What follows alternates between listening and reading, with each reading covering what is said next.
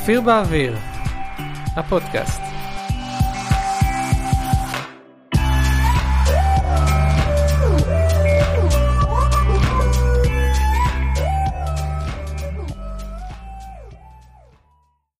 היי, אופיר כאן. היום נדבר על בניית קורס דיגיטלי. זאת הגרסה הקולית למדריך הכתוב באתר שלי, ככה שאם אתם לא שומעים את הפרק דרך עמוד המאמר, תוכלו להגיע אליו וגם לכישורים שבו דרך כתובת האתר הגשמה.ביז, או פשוט לכתוב בגוגל הבלוג של אופיר מנחם. יאללה בואו נתחיל. אז לפני שנתיים וקצת צץ לי בראש הרעיון לבנות קורס דיגיטלי לבעלי עסקים חדשים שרוצים להקים עסק. אני אדם יסודי, ככה שתהליך יצירת הקורס היה גם תהליך של לימוד והיכרות עם הרבה מערכות ודרכים לייצר קורס דיגיטלי, מא' עד ת'. לבנות קורס דיגיטלי הוא דבר מורכב, בטח אם זה הקורס הראשון שלכם, ובטח אם אתם עושים הכל בעצמכם לבד. אני הולך לשתף אתכם בידע שצברתי, שכדי שתדעו איך אפשר להכיר עם קורס דיגיטלי וגם תדעו את הקשיים במידה ותרצו להיעזר באיש מקצוע, אהלן וסהלן. יאללה, אנחנו עומדים ממש להתחיל, הנה זה בא, אז בואו נעבור לנושא הראשון, והערה קטנה לפני זה, אני משתמש במדריך במונחים של קורס דיגיטלי, קורס אונליין, קורס מקוון, זה בעצם שמות נרדפים לאותו דבר. שלב ראשון, גיבוש החלטה ובדיקת הרעיון ליצירת קורס דיגיטלי. השלב הראשון ביותר של הקמת קורס דיגיטלי הוא להגיע להחלטה שאתם רוצים לבנות קורס כזה ואתם מבינים את ההשקעה הנדרשת, כפי שנראה בהמשך של המדריך הזה. כמו כל פרויקט גדול בעסק, השאלה החשובה שאתם רוצים לשאול את עצמכם זה למה אתם רוצים בכלל לבנות קורס דיגיטלי. קורס דיגיטלי יכול להיות כלי, דרך להביא את הקול שלכם החוצה לעולם. זה יכול להביא לכם קהל, חשיפה, הכנסה, אם תשווקו אותו נכון. אבל תזכרו שהסדר הנכון הוא קודם כל רצון פנימי, ו- ובעצם להבין מה יש לכם לתת, ולא מה אתם רוצים לקבל. או אם נגיד זה מילים אחרות, קורס מקוון יכול לאפשר עוד ערוץ של חשיפה על הידע שלכם וגם להיות ערוץ הכנסות נוסף, אבל הוא לא קיצור דרך לעשות לכאורה אה, בוכטות של כסף. אחרי שסגרתם את הפינה הזאת עם עצמכם והבנתם באמת מה מניע אתכם ברצון לפתוח קורס דיגיטלי, השלב הבא יהיה להחליט על תוכן. אם יש לכם קורס קיים שאתם רוצים להפוך לקורס מקוון, זאת הזדמנות לדייק את הנושאים ולהתאים אותם לפורמט הדיגיטלי. במקרה שלי אני אמנם התבססתי על ידע קיים שהיה לי בראש, אבל למעשה בניתי את הקורס מאפס ולא התבססתי על מצגות אה, קיימות כלשהן. בדיקת מה אנשים בקהל היעד רוצים וצריכים.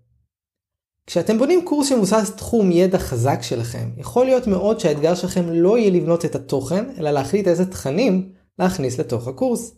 זאת למעשה הבעיה שהייתה לי. כדי להתחיל בניתי לעצמי רשימה של נושאים שיכולים להיות רלוונטיים לקורס שבניתי. מכאן ניסיתי להחליט מה הנושאים הכי חשובים באמת לקורס, איזה בדרגת חשיבות בינונית, והיה להם תכנים משלימים לנושאים העיקריים. השלב הבא שעשיתי, ואני ממליץ גם לכם לעשות, הוא לוודא בעזרת אנשים ששייכים לקהל היעד, אילו מהנושאים מעניינים אותם באמת, ולא פחות חשוב איזה נושאים הם מעלים בעצמם, כאלה שאולי לא חשבנו עליהם. יש כל מיני דרכים להגיע לקהל היעד ולשאול אותו שאלות שיעזרו לכם להבין את הרלוונטיות של נושא הקורס שלכם.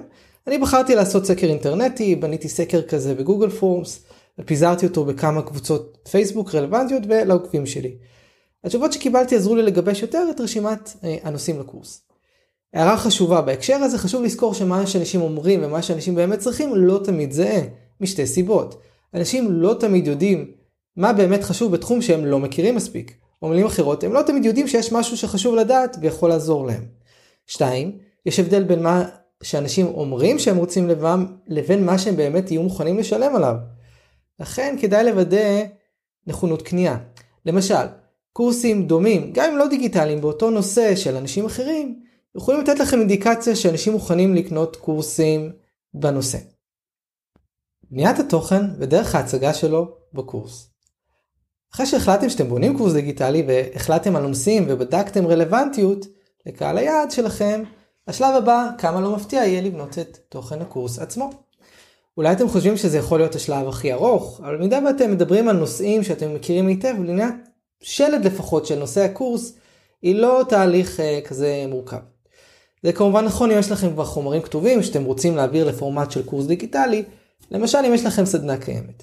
מה שיכול להיות באמת יותר מורכב בשלב יצירת התוכן זה דווקא החלטה מה להכניס לקורס, העריכה, העיצוב וההושבה של התוכן בתוך המצגות. גם אני, שבניתי את התוכן של המצגות מאפס, ראיתי שמה שלקח לי זמן זה קודם כל להחליט מה להכניס, וכמה להכניס לכל שיעור. זה נכון גם לענייני עיצוב. איך לעצב תבנית בסיסית מצגת, איך להציג ולהושיב את התוכן בתוך המצגת וכולי. אגב, יש אנשים שהגיעו שזה לא משנה. יש קורסים מצליחים שיש להם מצגות בינוניות. זה נכון שתוכן הקורס הוא הדבר הכי חשוב בקורס, אבל הנראות היא עדיין חלק חשוב מחוויית הלימוד הכללית. לי באופן אישי, היה חשוב שהמצגות יהיו ברורות וגם יתאימו לשפה והצבעים של העסק, בהתאם למשל לנראות באתר האינטרנט שלי. אפשרויות העברת התוכן בקורס מקוון אחרי שיש לכם את התוכן בנוי והמצגות מוכנות, שלב הבא הוא להקליט את הקורס. יש שלוש אפשרויות עיקריות ושילובים שלהם בהקלטת הקורס הדיגיטלי שמבוסס על וידאו. קורס שכולו מבוסס מצגות, זה קורס שמבוסס על הקלטות מסך. מה שתלמידים בקורס רואים, רואים את המצגות והם שומעים אתכם מסבירים את התוכן ברקע.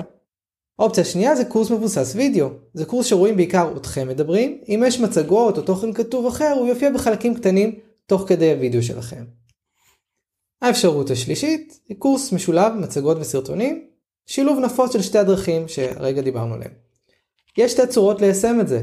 אחת היא הקלטת מצגות שרואים אתכם בחלון קטן, זאת אומרת רואים את המצגת ואתכם בצד, והשנייה היא שילוב של סרטונים ומצגות לסירוגין, פעם רואים אתכם ופעם את המצגות.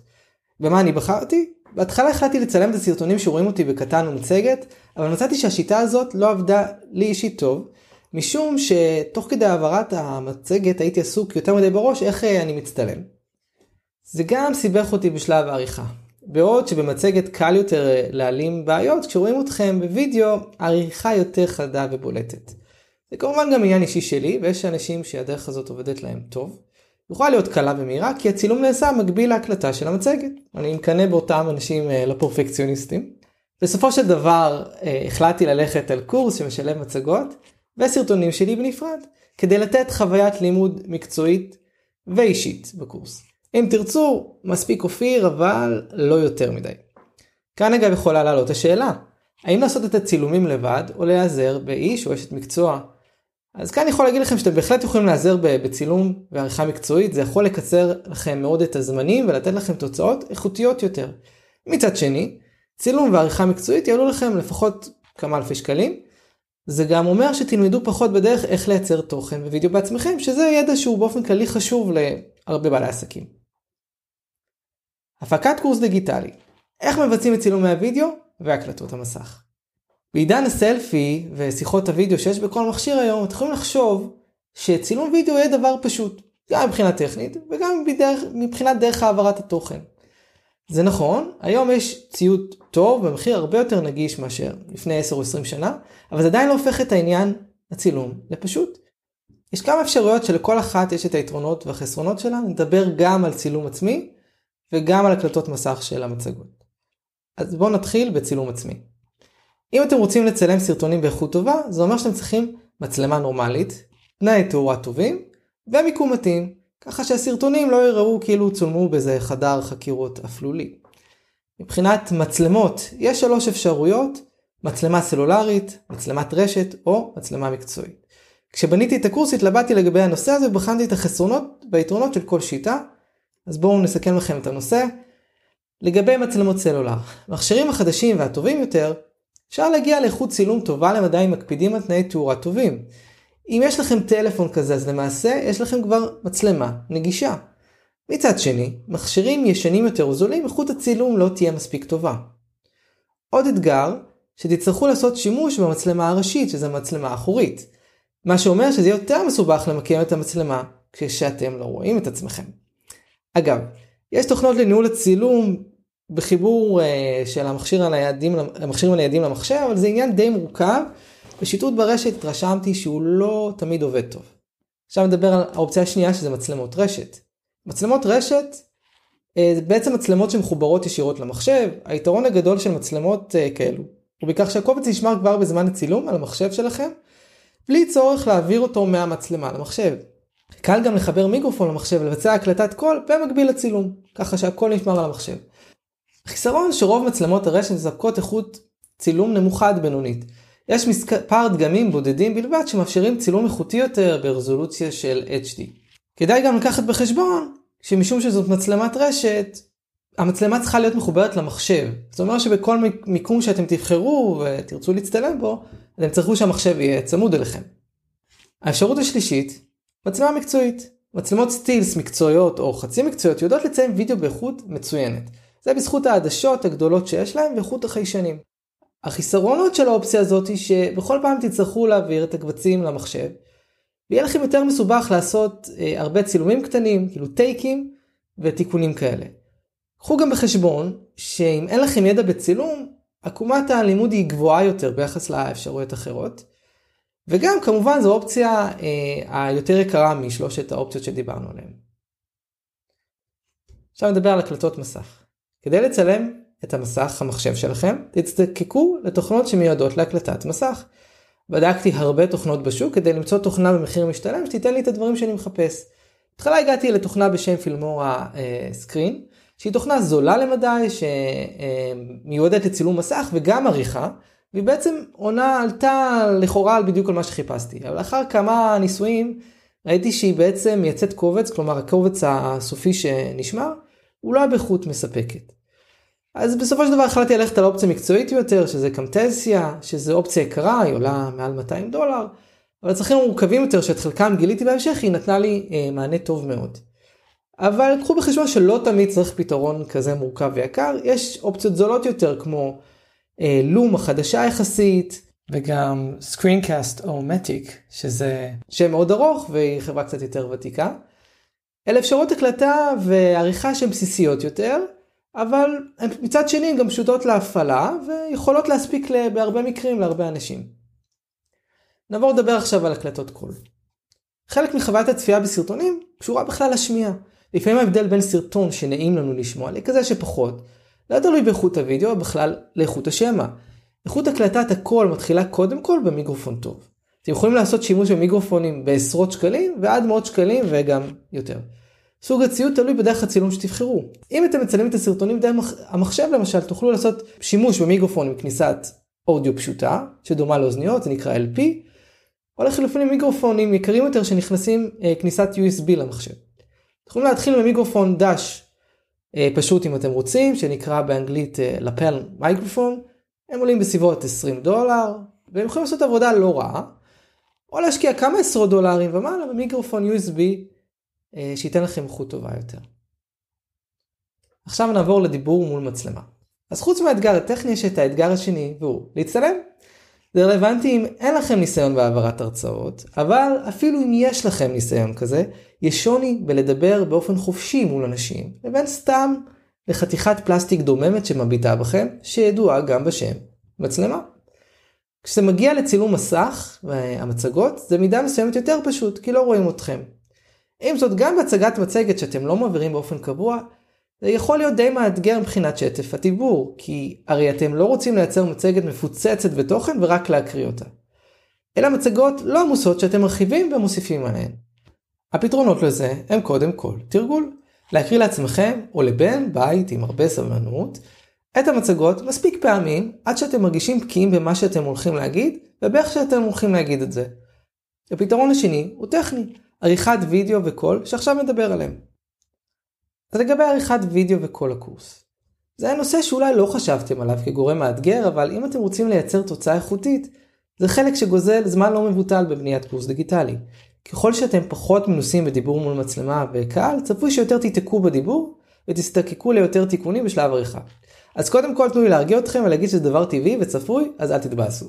המזל שבעזרת עריכת וידאו וקול תוכלו להגיע לתוצאות טובות ולחתוך קטעים שבהם התבלבלתם או נתקעתם. מצד שני זה יכול להיות קצת ממכר, אה, אני מצאתי את עצמי פתאום עושה עשרות חיתוכים ותיקוני סאונד לכל סרטון. מבחינת הקלטת הכל, חלק מתוכנות העריכה גם יאפשרו לכם להוריד ולשפר את איכות הסאונד בעזרת הגברת עוצמת הקול וסינון רעשים נלווים כמו אה, רעשים סטטיים.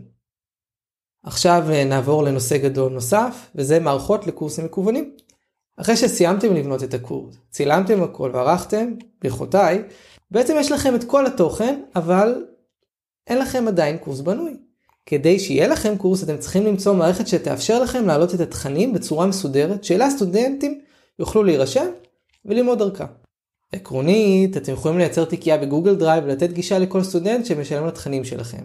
אבל פתרון כזה מוריד מהחוויה של הקורס שחלקה הוא ביצירת מבנה ברור והמשכי לתכנים.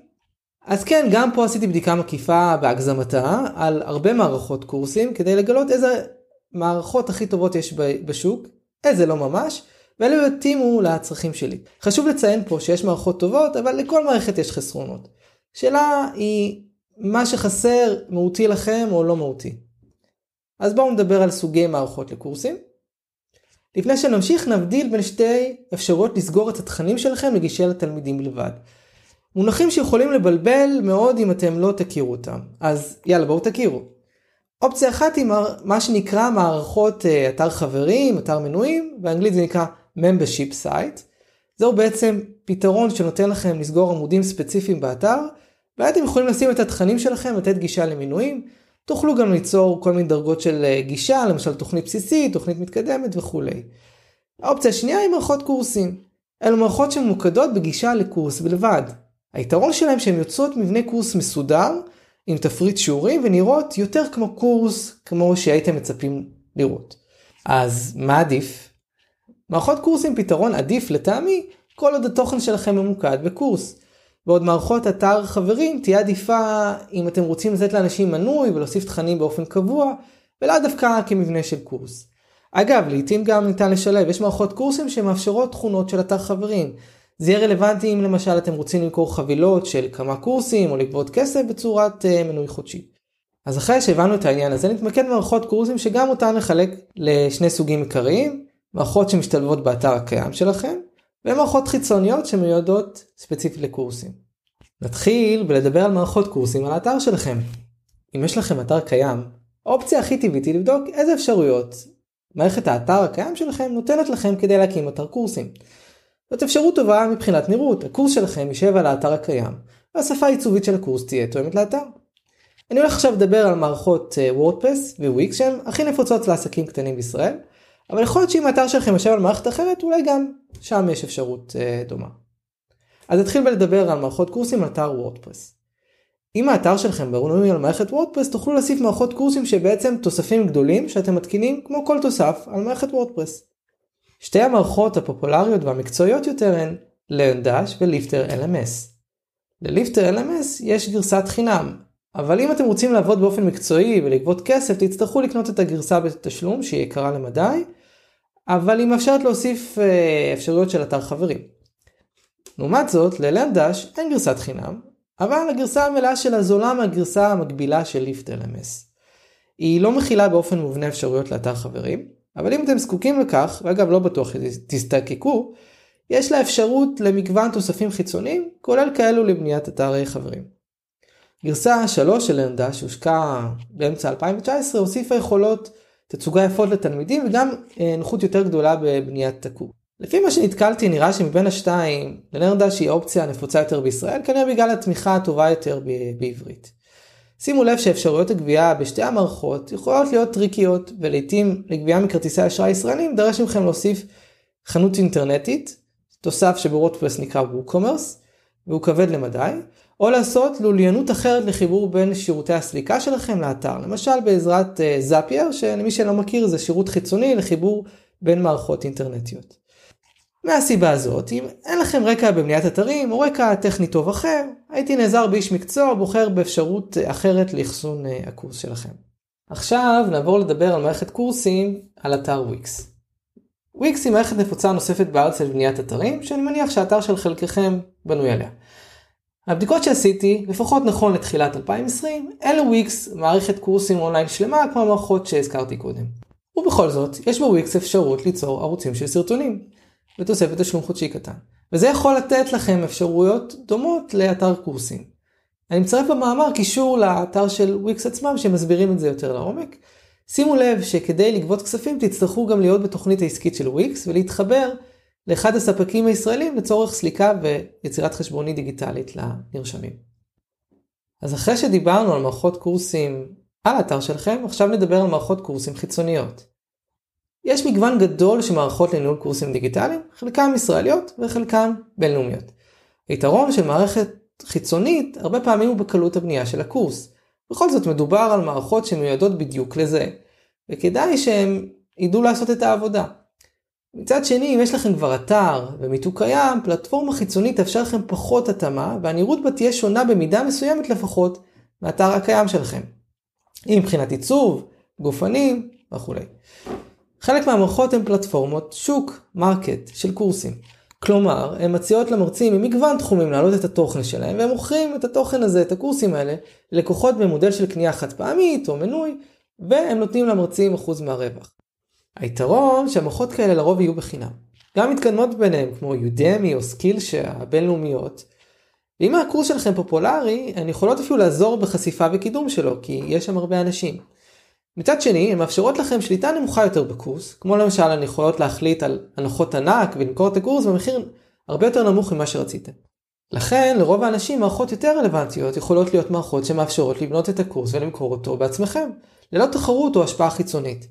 בדקתי מערכות רבות, בינלאומיות וישראליות, באופן בסיסי, רובן מאפשרות כלים טובים להקמת ומכירת קורסים, אבל צריך לזכור גם את המגבלות שלהם.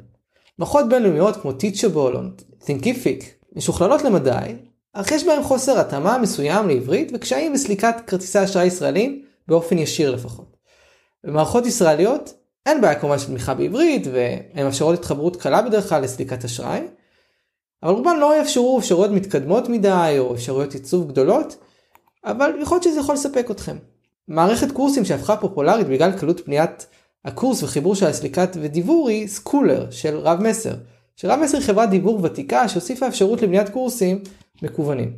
היתרון שבמחיר שתשלמו, שזה מתחיל מסביבות 100 ש"ח בחודש, תקבלו גם מערכת קורסים מאוד קלה לשימוש וגם מערכת דיבור, שגם ככה כדאי שתהיה לכם כדי לשמור עם קשר עם סטודנטים בקורס, וגם עם לקוחות באופן כללי. אגב, אתם יכולים להירשם דרכי לחבילת התנסות משודרגת בחינם, ויש קישור לזה במאמר עצמו. עכשיו נעבור לדבר על אחסון סרטוני הקורס הדיגיטלי. עוד נושא חשוב שאולי תצטרכו לטפל בו, הוא אחסון קבצי הוידאו של הרצאות הקורס המקוון.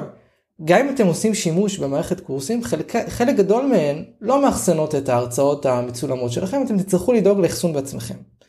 אפשר לעשות שימוש ביוטיוב, שהוא שירות וידאו מצוין אבל עם חסרון משמעותי, הוא לא ממש מגן על הסרטונים שלכם, והם ניתנים לשיתוף ואפילו הורדה.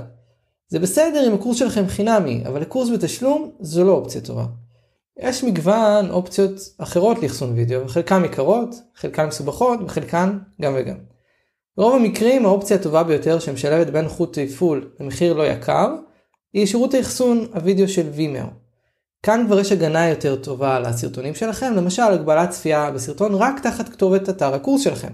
כמובן שגם כאן לא מדובר בהגנה אבסולוטית, תמיד מישהו יכול לעשות איזה צילום מסך. אבל זו עדיין אפשרות הרבה יותר טובה מאפשרויות אחרות. יש לי גם לווימיו הטבה ממש שווה של 25% הנחה שתוכלו לקבל אם תירשמו בקישור דרך המאמר שלי. עכשיו נדבר על נושא השקת ושיווק הקורס. בואו נתחיל מתיאום ציפיות. אחרי שבניתם את הקורס, העליתם אותו והכל פיקס, הוא לא יימכר מעצמו ללא עבודה שיווקית משמעותית וקבועה. זה עוד יכול לעבוד לבעלי עסקים, קהל עוקבים גדול, אבל סביר להניח שרובכם לא בסיטואציה הזאת, לפחות בינתיים. אז דבר ראשון שאפשר לעשות הוא השקה במקומות שאתם נמצאים בהם כבר, למשל פייסבוק האישי, פייסבוק העסקי, הדף העסקי, רשימות דיוור, סיבוב מגפון ברחוב וכולי. גם אני עשיתי השקה, זה כיף להוציא את המוצר שלך לעולם ויכול להביא הרשמות.